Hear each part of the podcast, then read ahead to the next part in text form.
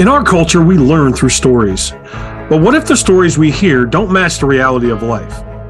What if the stories we hear every day that tell us how to write the narrative of our lives actually lead us to a false narrative? My name is Tim Croll, and on this podcast, you will hear real stories, the good, the bad, and the ugly.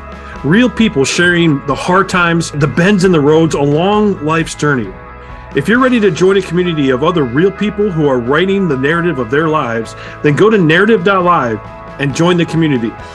Now let's dive into today's show. All right, welcome back once again. I say this every time and I almost feel like a broken record, but I'm excited to hear the journey, the stories, the things that are going on behind the scenes, not necessarily always the big high points, but what was that journey like to be able to get to where we're at to craft our true narrative? This story, we have it officially as JD. Danny, I'm going to call you Danny throughout it. If that's cool with you, we're going to just go with that. But let's go ahead and get started, and then I'll do a little bit more of a teaser. So who is Danny? Give me 30 seconds. We just met in the elevator. Who are you? Who is Danny? Danny's a proud father of two young adults. I'm the middle child, 5 of 9 of an Irish Catholic family. I'm a guy who has now made God more of a priority in his life, and an individual that will no longer take peace for granted. I start my day, and my day is centered around the concept of gratitude and humility. Man, I love that as an identity. And that's really, when we ask these things, I love to be able to see what people feel is their true identity. And it comes out. And I love that about you. So those that are listening, that are used to listening, we're actually going to do this one a little bit different due to the fact that this story is really, really powerful. And I want to focus in on some different components. And yes, we're probably going to talk a little bit and maybe just briefly touch on your childhood coming in, but I really want to focus on, you wrote a book about it, and I really want to focus in on the story of your life from the marriage aspect and all of the things that you went through to now. Again, I don't want to give anything away, but it's truly a powerful story and the reverse of what we often see in society. And just I want to honor that, but this is going to be something I'm going to tell you. It's powerful. So let's get started with the false narrative that you were falling in under. Maybe give me a little bit of background on why it was that way, maybe draw from the childhood stories, but I'm going to let you get started with where you would like to go compared to where we normally go. So let's just jump in here. Sure. Again, thank you for the opportunity, Tim, to be on your platform and to share my story. But as I mentioned in the introduction, being a middle child, 5 of 9, I was blessed to learn at a very early age the concept of work ethic, the concept of being selfless, because both of my parents were selfless. We, middle-class family, we didn't have everything we wanted. We had everything that we needed. Education was important to me. And looking back to my early days, even through second grade, my nickname was Curious George, because I had a thirst for knowledge. It was a way for me to get attention at home by bringing home good grades and excelling in school. And education was important to my parents. But again, as a child, a middle child of 9, and I've learned throughout my traumatic journey that we'll talk about here shortly, that I'm a pleaser. I'm a guy who has a need to be needed, and it was something that had served me well in my marriage for the first 17 years, and it was something that was later used as a weapon against me. But my narrative throughout my childhood would be to work hard, hit the books, treat everybody with respect, regardless of their title or their position in life. And this is something my father modeled often, whether he was talking to a street sweeper, a janitor, a CFO, it didn't matter. He treated them all the same. So I had I would say I had a very, very happy childhood, and I was surrounded by a lot of love and a lot of support from my 5 brothers and 3 sisters. So there's a lot of positive narratives in there. And this is where I truly believe the story is going to start taking shape, because you said just briefly, I am a pleaser. Yep. And that can be a really powerful tool, and it can be coming from a servant's heart, and you can truly be empathetic and really learn about people and really want to make sure that their needs are met before your needs. All positive things, but yet let's go ahead and step into this. That positive can also now be used against you, and it can be used as a way to manipulate and leverage to a point that is extremely unhealthy, which is now what we're going to find out. Yeah, and that's it. That's exactly what had happened. And I think as I look back on it now, my my love of education, I certainly became very educated throughout my journey. I learned about the legal system. I learned about the mental health system, the medical care system. And I just learned how tremendously broken they were. But I also learned to use my learning agility to advocate for myself. And that's one of the messages I would deliver to anybody that's going through a difficult time is recognize that you're going to need to get through it on your own. Hopefully you have support and love and folks around you to walk with you, but ultimately the battle is yours to fight. And it really becomes, as I don't think I've coined it, but I've coined the phrase that the mind is where the battle begins. And each day some days it was hourly, others it was daily, sometimes it was weekly, a constant mindset reframe to avoid kind of falling into the victim mentality and to recognize that adversity is a gift. Mm-hmm. Adversity is a gift and there's opportunity on the other side. Yeah, so one of the parts in the book that you actually write about with your story is you woke up in a hospital and you were hospitalized and it was a police officer standing there like just trying to get your attention. And part of that, you were actually saying like you didn't realize really what was going on. So that's what we're leading into. But yet, I know when we talked, you had over a decade of what you felt like was a really great marriage and you felt like you had a really great relationship. So let's jump into that part of it. Sure. What was that like before all of a sudden that wake up of, oh my goodness, this isn't what I thought it was. So let's just get started with that part. Yeah. So the first day was 17 years, to believe it or not, that I would define as a happy and stable marriage. We very rarely argued. As I look back on things now, you know, I see things a little bit differently as far as how disconnected she was from kind of the family unit. But I saw it as, and I would say this, so the other narrative, right, in life is as you begin to build your career and establish and gain a little bit of success, you have the potential to become comfortable and complacent. And I think I found myself in that position. I was a confident individual. I've always been throughout my life. I want to say confident, not arrogant, but comfort and complacency are traps. And so I was caught in a marriage that I thought was happy and stable. And then wait. We gotta dig into that though, because I think that's a really powerful concept that you just barely touched on. But it's like, okay, so why? What made you complacent? What made you comfortable? And then, you know, like why you say that it's a trap? Because I think sometimes we get in life and we don't realize that we're there and it's a trap. So let's dig into that real quick.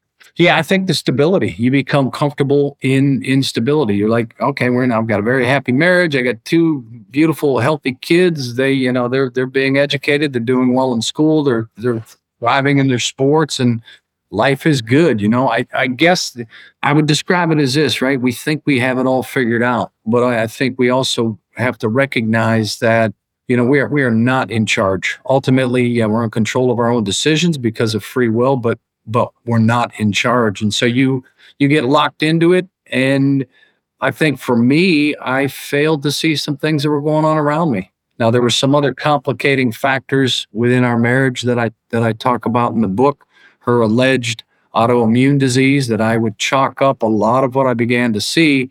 I being in the medical pharmaceutical field for the last 30 plus years, I started to chalk it up to her autoimmune disease, which we would later figure out was a fiction of her imagination. So it wasn't real. But you had mentioned the concept of me laying in a hospital bed over the course of a 6-month period. I didn't know the term at the time, but she began to gaslight me and she began to assassinate my character and I began to question my own identity. Everything that I stood for as an individual was stripped away from me. But the mistake that I made, I allowed that. I've got to take some accountability for it. I allowed it because I didn't tell anybody what was going on in my marriage. I have a large family, as I talked about. I have a large professional network and a decent network of friends. I could have confided in somebody, but I didn't say anything to anybody. And nobody got pulled into the mess until I was involuntarily committed across 2 different facilities for 9 days. And what it was with that sheriff poking on my chest, I was at 4:00 in the morning in a psychiatric ER where he announced to me that I had been involuntarily committed. I would later discover that commitment was not only driven by her hollowing me out and, you know, stripping me of my identity as a man and as a father and as a husband, but her mother got involved and would, you know, also apply the same verbal assault and abuse But yeah, I would also later discover that she had set me up for that involuntary commitment. She was writing letters behind my back to my physicians at the time. And those exact letters are in the book verbatim. Oh, let's back up on that, because I want to, and I know that you've healed through this, and I know you've wrote the book on that perspective, and that's how you're sharing. But if you back up and you were faced with an individual that was in that position, because you said it was several months, that hollowing, that stripping away of your character, the stripping away of your identity, for somebody that is maybe just starting into that, maybe they're in the middle of a situation like that, maybe they're coming towards the end of it where they're actually starting to wake up a little bit. What was that like? How did you, I should say maybe even why didn't you share? That's an excellent question. My advice to anybody would be to please make sure to confide in somebody who can provide you with an objective point of view. Don't get lost in your subjectivity. It wasn't a male thing for me. I wasn't trying to fix something like most guys, we stand on our pride and want to fix something. I was just emotionally confused as to what was going on, because there would be abuse. And then there would be periodic intimacy where she'd pull you back in. It's the classic, I guess they call it love bombing or breadcrumbing or whatever the official terms are. But she would pull me back in and give me false reassurance that things were going to be okay. So I'm hanging on to a false narrative that she was providing. I'm hanging on to false hope, because for me, my family and what we had built was everything. And again, that was my strength. It was my love for the family and the family unit. And she attacked that and shredded it, Was that your narrative too? Was that something that you believed fully and how life was going to go? Yes. Yeah. I mean, my narrative when I got married was till death do us part. Now she took that way too seriously. I can laugh about it now because, that's the other, is a very small piece in the book. But yeah, I would later discover that I was being chronically exposed to arsenic, but that wouldn't be discovered until after we had separated. But yeah, my narrative was to be a good family man, be a good husband, be a good father, be faithful. Have faith in God above. And I will say throughout my journey, he has become more of a priority. And when I hit the dark days, and I thought I hit the darkest of days when I spent 9 days, across 2 different facilities, but I didn't realize rock bottom was nowhere in sight. I thought I had hit rock bottom, but man, I had another 4 years ahead of me that I had no idea what was coming next. But that was my narrative. I was all about family, all about my kids and keeping the family unit together. So that's an interesting thing, because usually when we talk about narratives on the show, we're talking about a false narrative. We're talking about how we had a belief of the way life was going to be, and that turned out not to be an accurate belief or a false belief or a false narrative that we kind of got conscripted into living. Yeah, I was going to say, I think the false narrative for me was that, well, a couple of false narratives. The first one being I trusted everybody, until they proved me wrong. Blind trust. That was my narrative. And then the other false narrative would be that she truly loved me, which she didn't, because I now know that she's just not capable of that. So when you're looking at those narratives, and again, I think this is a kind of a blend too. What I'm saying is that the true narrative, the aspect that family is important, and you said like this is till death do us part, and then you kind of mixed in a little bit of a false narrative of, well, I believe that she does love me, and I believe that she is going to be that way. And so maybe kind of walk me through that. Like, how do you divide that? And maybe we need to save that towards the end of dividing it out. Maybe we need to kind of walk through some of the wake up times when you had that. Let me know the direction you want to go on that. Yeah, I mean, I didn't begin to see clarity, and I wasn't able to really get a sense of what her true false narrative was, until she made the accusation that is the title of the book. A perfect title, I think, that's why I titled the book The Third Gift. The first 2 gifts were my kids, and then the third gift was when she made the accusation that I gave her a sexually transmitted disease. It was God intervening, quite frankly, saying, son, your marriage is over. Because once we had separated and once we began the path towards divorce, which I didn't know we were headed towards divorce, I left the house. I was exiled out of the home, but again, there was another false narrative on her part. Just go for a week until our daughter calms down, and then, we'll continue in therapy and whatever. So again, I was just strung along with a false sense of hope, but I didn't begin to see the truth with the eye-opening and the smack across the face until she made that accusation. It was when I realized that, okay, everything that she had been accusing me of doing, she was doing. including hidden prescription drug addictions, massive infidelity, stealing money from our marriage. And again, it's been very educational because I learned it's a concept called projection. And what she had been doing to me is a concept called gaslighting, which I didn't become familiar with that term until our domestic violence hearing, where my attorney covered the mic and said, she's willing to say anything about you. She's gaslighting you. And I had to say, what does that mean? And he said, look it up. He said, look it up. And I did. So that was when I began to see the truth. And I titled the book, The Gift. It has nothing to do with the joke of herpes being the gift that keeps on giving, but rather it was my journey back towards rediscovering who I was. So I rediscovered who I was, and I rediscovered my narrative as a man and as a father through discovery of all her betrayal, deception, and lies. And it was also at that point that I had to begin to come to terms with the fact this, was I really married to somebody this evil? Well, yeah, and that's a big, big question too. So the shift, the transition, like you said, kind of almost a wake up, was her, the accusations that she was throwing at you. Was this like a lightning bolt from the sky kind of a wake up, or was it more of a gradual wake up? Because like you said, some of the situations and scenarios, like, so how did the wake up happen? And was there either somebody speaking into your life? Was it the questions? Or like, let's get those scenarios up. Yeah, it was a lightning bolt for sure. I would describe it as an emotional lightning bolt. And it occurred when we were at our first mediation, when, you know, I'm in one room with my attorney and she's in a separate little condo with her attorney. And of course, there's a hallway connecting the two, and you got another attorney walking back and forth, and they came in with their first offer, and my attorney said, yeah, they're going to take off both your legs and arms. So, you know, breathe. And once I reviewed that, I'm like, okay, they're asking for more money than I make. Okay, we'll breathe through that. And then the mediator just nonchalantly dropped on the table and said, oh, by the way, your soon-to-be ex-wife wanted me to let you know you gave her sexually transmitted herpes. And she dropped the lab report on the table. And as I looked at it, being in the medical pharmaceutical field, I'm like, yep, she's got it. And it was a lightning bolt. It was quickly, I kid you not, Tim, it was, I quickly went from anger, disappointment, betrayal, all the emotions flooded in, and then quickly gratitude rose to the top. I will never explain it, but gratitude rose to the top where I'm like, okay, I have the start of some answers now.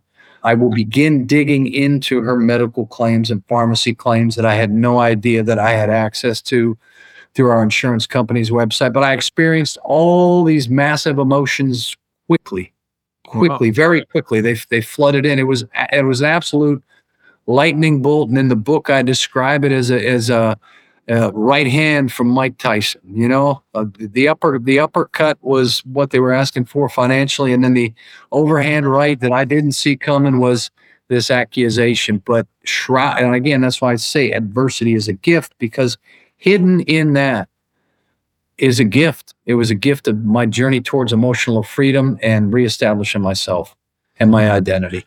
So I guarantee you somebody's sitting there like, they have a really hard time. Maybe they're in the thick of it right now, but they have a really hard time just even grasping the idea that you could be grateful for something that just the haymaker that came out of left field and gave you that knockout black eye. How can you actually be grateful for something like that? How can you even sit there and say like, hey, I am grateful for it? Why can you say that? To be honest with you, I think it goes back to my narrative as a kid. Deep need to understand why about things. And that's, again, like I said earlier, that's why they call me Curious George. So my deep understanding is figure out why. And when I was exiled out of the home, I'm living out of my car and out of a hotel room and for 3.5 months. And with the generosity of family, I'm trying to figure out what's going on in our marriage. Why? How did we end up here? Mm. And again, I look back on what I had thought she was dealing with from an autoimmune disease, and I had consulted with several physicians that I had access to that said, oh, yeah, you know, that particular autoimmune disease, it can attack every organ in your body, including your mind. So her delusions, her accusations, her paranoia could be driven by her autoimmune disease. So I see it as grateful, and I'm thankful for it because it was the start of the answer to many questions that I had regarding why. And it was like, oh my God, you know, she and her mother beat me into the ground, hollowed me out. I spent 9 days in psychiatric lockup thinking I was the issue. I was just grateful. And then of course the next hurdle is let's make sure we test negative. yeah. which by the grace of God, I did. I tested negative for everything, and I've been tested multiple times. But had she not, I tell people this who know my story that people can't, I don't think they can wrap their heads around it. But had she never made that accusation, I don't know where I'd be today. Emotionally, I wouldn't have an understanding of why our marriage fell apart. Mm-hmm. I don't know where my relationship would be with my kids, because after all, Dad spent 9 days in psychiatric lockup, and they were fed lies after lies after lies from their mother, and I wouldn't have the freedom I have today. So the why gave you understanding to be able to have the freedom? Yeah, the beginning to understand why. I don't have all the answers, and I will never have all the answers, and I'm comfortable with that, but the good Lord, you know, as I said in the book, he smacked me across the face just to say, okay, you've had enough. This is your wake-up call. Your marriage is over, okay? Mm-hmm. And I'm going to walk with you. I'm not going to tell you when it's going to end, because I briefly said, why, Lord? Why is this happening to me? I briefly said that. And then I would pivot through mindset shift. I would pivot to, all right, let your will be done, but walk with me. And if you can't walk with me, put people in my life to walk with me. And boy, has he done that. And my kids, too. And my kids. Yeah, that's where the mindset shift. That's where the mindset shift began, and I would call it moments of peace. I would find moments of peace by talking to him, by praying to him.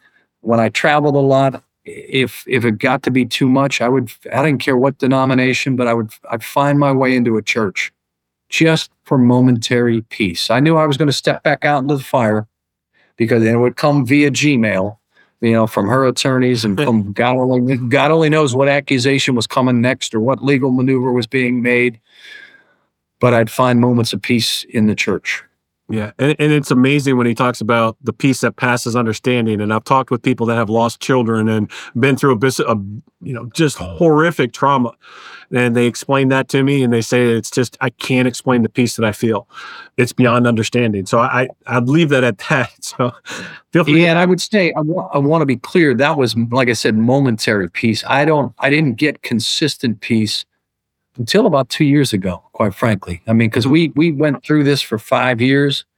And then, of course, I was in the process of writing the book for about a year. And then I lost my father, throughout this. And then I lost my mother as the book was being released and launched. So it was like one thing after another. And I want to be clear, too, because I've heard on a couple of other episodes the concept of forgiveness. I forgave her and her mother really early on, because of the concept of, you handed me a gift. Mm. And I will be forever grateful for how evil she was. And I'll be forever grateful, whether it was greed or whatever the case may be. I thank her almost daily for making that accusation to set me free. Yeah. So let's transition into how you're living now. And I know there's been a lot of healing, and there's been a lot of, like you said, there's moments of peace, but then you go and you have the fight. And I would probably guess that there's still days where you go back into that fight and you still struggle at times.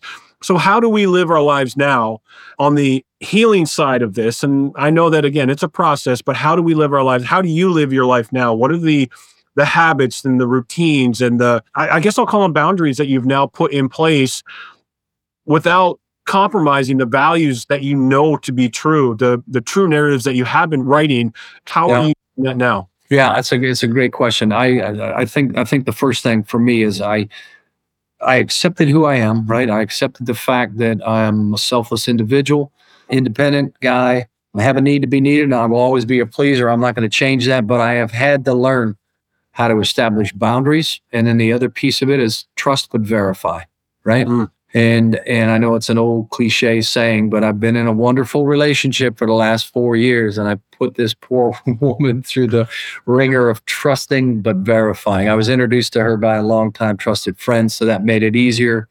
And the other habits is, again, I talked about at the opening, of making God more of a priority. He's just central in my mind, and gratitude has become stronger, and humility. And again, I was never arrogant, but I'm just more humble than I've ever been, humble for the opportunity.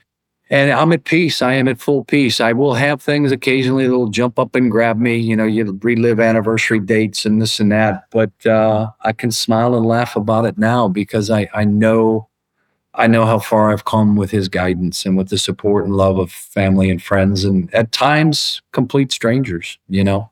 Are there things that you do that on a daily basis that you like, uncompromising? I will do this every day just to be able to make sure that you maintain, you know, the worth and the confidence in a healthy manner. Are there things you do like, hey, I will not compromise this? Yeah, I mean, I spend time with the Lord every day through the Bible app, you know. So, you know, whether it's 10 minutes or whatever, and I've done in the past, I've done 40-day sessions where I'll spend an hour with him for 40 days, just talking to him as if he's a friend, a consistent churchgoer, and I've maintained, because I used to be 250, 255, so I've maintained my habit of exercise, whether it's walking or boxing or whatever the case may be.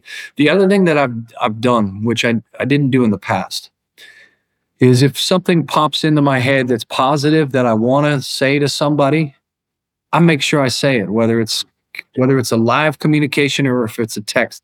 Something pops into my head about my kid or a family member or a friend. You know, in the past, you'd say, yeah, you know, I should reach out and let them know I thought of him today or thought of her today and I'm really proud of whatever. No, I do it. Yeah. And so, I mean, I try to extend the same encouragement to others that were given to me. And I think it's worth sharing because I know on your platform, you talk about encouragement, right? Mm. It was a complete stranger. I was in the middle of the depths of hell and I'm walking out of a convenience store, a complete stranger. I'm holding the door for him. Never got his name. He just looked at me and he said, "May you find peace." Hmm. And I stopped him and I said, "I don't know you. You don't know me. Why would you say that to me? I appreciate you saying that, but why would you say that to me?" And he said, "I can see the pain in your eyes." And so I've taken that to say, look, whenever you think something positive, or don't assume that everything's going well in someone's life. And there's another quote that I heard from a song. I forget who wrote it, but it says, "It's harder to see through the eyes of a stranger." Those are things that are non-negotiable for me. My faith is non-negotiable. Praying, keeping my kids in the center of my life, and strengthening the bonds with my family, because that was one of the things that I sacrificed during my marriage. She came from a family of 2. I came from a family of 9, and I sacrificed my time with my extended family. And those relationships have been rekindled for the last 8 or 9 years, and they couldn't be stronger than ever. And yeah, it was through their love and support that I was able to get through it. But yeah, I know when you're saying about say something positive, the thing that struck my mind, I've often watched Jordan Peterson, and he gets extremely emotional when he starts talking about saying the encouraging words and talking in a positive manner. And he can't stress enough, and I think you just echoed this, you can't stress enough how much a simple word can change somebody's life. Even with the stranger, like you just said, it just like a bolt of lightning, like we said earlier, but this is a positive bolt of lightning, something that can just totally change a day, a minute, a life, a week, a month, whatever. It can totally change the projection of where you're at. Yeah, a simple thank you to somebody, you know, yeah, or whatever. I mean, just be nice is the bottom line. And again, that's where forgiveness comes from too, you know. And yeah, I mean, so those are things that are not negotiable for me at all. Yeah. So we're kind of wrapping this up, and I'm okay to go a little bit longer if we need to, but a lot of powerful things that you mentioned. A lot of powerful lessons, a lot of transitions, a lot of talking to individuals that could be going through this. But if there was one thing for those that are listening that you wanted to make sure that they grasped or understood more than any of the other things that we talked about, what would that one thing be? Yeah, I mean, there's several, but the one that would rise to the top for me is embrace adversity. I mean, we all experience it. This, as I've told many others, this ain't heaven. And if heaven doesn't exist, then I beg the question, why are we here? But embrace adversity, because there's opportunity within it. There's absolute opportunity within it. And I've seen the growth of my kids. My kids had to deal with this throughout their high school and college careers. And I've seen the maturity and the growth and the positive decisions they made when they could have gone off the rails. So embrace adversity, recognize there's opportunity in it, opportunity for growth, opportunity for a renewed sense of purpose. It's about just shifting the mindset and controlling the mind. Again, sometimes it's hourly, daily, weekly, but, you know, and it's okay. Embrace the negative emotions too. It's okay to be angry. It's okay to be frustrated. It's okay to feel disappointment and betrayal, but process those quickly. And the way that I did it was I would journal it. You know, I would write it down. I didn't start the journal for that reason. I started the journal when I was still in the marriage. I did it for protection because, believe it or not, I stayed in the marriage for another 6 months after I got out of the psychiatric lockup. And it was my brother's advice that said, if you're okay, I'll support you, but you need to begin documenting everything that happens in that marriage to protect yourself. And so it was there that I began putting down my emotions and anger and let it go. Put it on paper and let it go. And keep gratitude in the center of your heart. I love that you just said that, though, because so often we skip that part. And we often just say, well, no, you're just supposed to feel positive, or no, you're just supposed to have gratitude. We're humans, man. We have so much of a broader spectrum of emotions, from anger and disappointment and frustration. So I'm grateful that you just brought that up, because that's a powerful concept right there. Yeah, the other thing, if I could, I think back, and I talk about it in the book.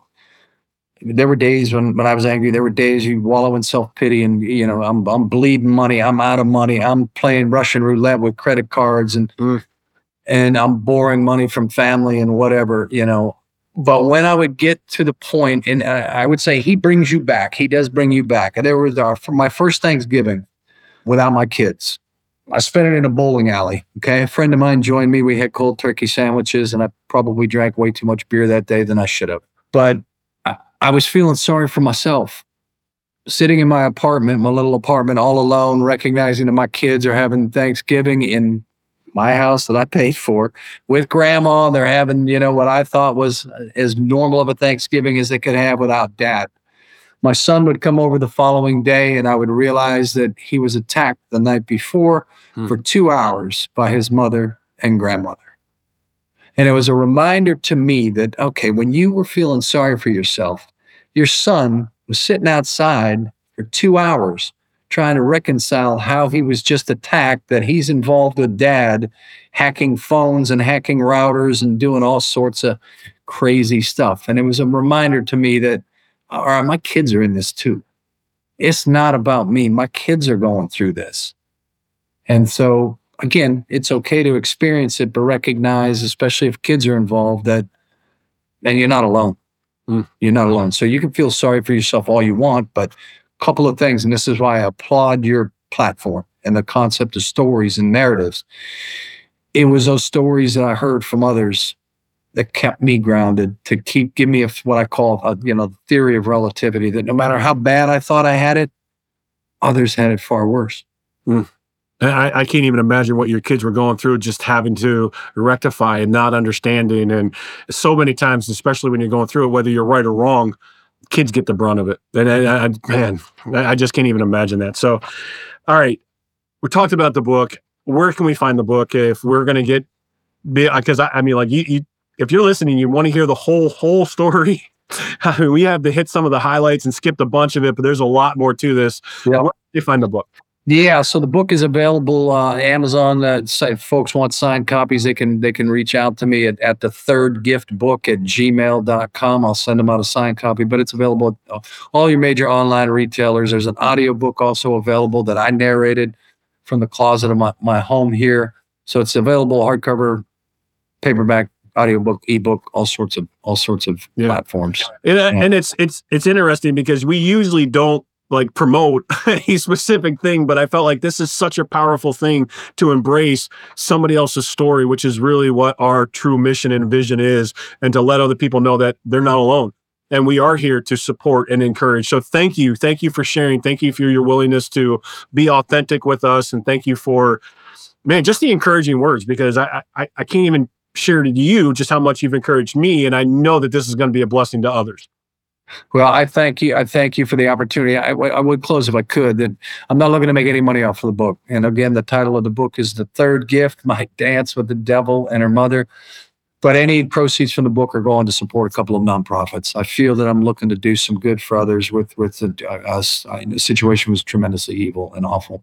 And I think that's a great reason. Right there is just the fact that you're giving back, and that's a whole nother concept that we could probably talk about, the generosity. And I love that about you. So, all right, for those that are listening, Again, if you're listening on podcast, you're missing about 80% of the conversation because facial expression, all the other things, man, we're over on YouTube. So if you want to go over there and actually see the rest of the conversation, please head on over to YouTube. We're going to post that out there.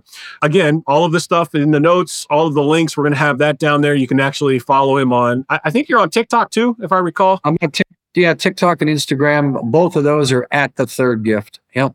Yep. So again, we'll get all of that information in on the notes. That way you can follow through. But I can't express enough. And we say this every time, but if something resonated with you, if something impacted you, reach back out. And whether you, again, send us an email or just contact me directly or contact Danny directly, I don't care how you do it, but just contact us because we want to hear about your story. And we also want you to be aware that you are not alone. And that there are people here that are willing to come alongside and walk the journey and support and encourage you. So reach out. We'd love to be able to hear from you on those things. So until the next time that we launch another journey, keep writing, crafting your narrative, and know that we're here to help you. Thanks for listening to today's show. But before you go, let me ask you a question. How would you like to be the author of your story? Take the next step now at www.narrative.live and enter your details to connect with a community of others just like you that are tired of living under the false narrative. Finding your true story and writing your narrative, it will give you clarity, freedom of your day, and it just might change your life forever.